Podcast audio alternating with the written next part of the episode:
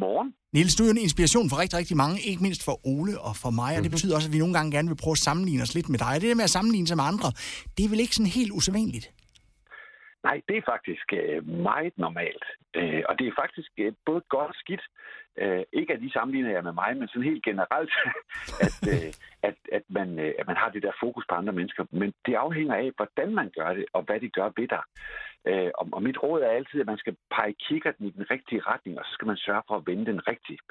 Og det lyder måske sådan lidt sjovt, men det, det, det er egentlig bare for at forklare, at der er to måder at gøre det på. Og hvis man lige skal prøve at starte med den gode først, så har vi jo alle sammen brug for nogle forbilleder, nogen vi kan se op til, og nogen vi kan lære af. Og så er der den dårlige måde, som rigtig mange mennesker sikkert godt kan genkende, nemlig det her med, at man bruger andres succes til at kritisere sig selv. Man måler og vejer, og man siger, at jeg er for tyk, jeg er for grim, jeg er for dårlig. Alt det der, det, det kender vi alle sammen. Mm. Øh, og, og der er desværre for mange, der gør det, øh, fordi det bliver sådan en, en dårlig vane, at man begynder at gå og sammenligne sig med alt og alle.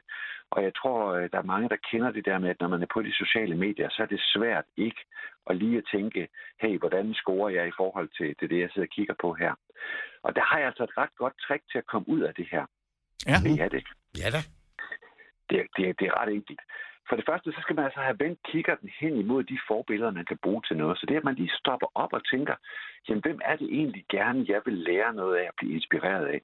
Så kan man begynde at prøve at kigge på, hvad de gør, som man kan lære noget af.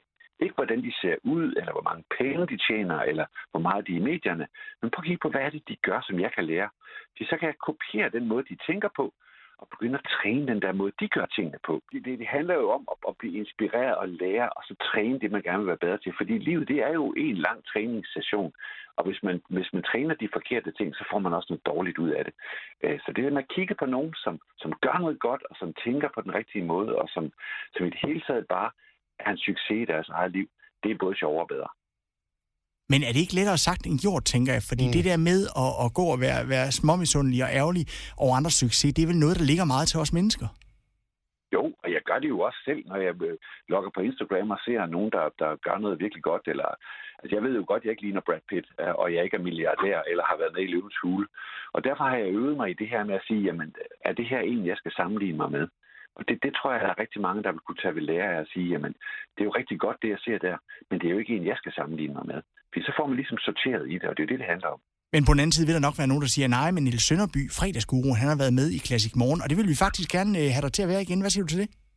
Det vil jeg rigtig gerne.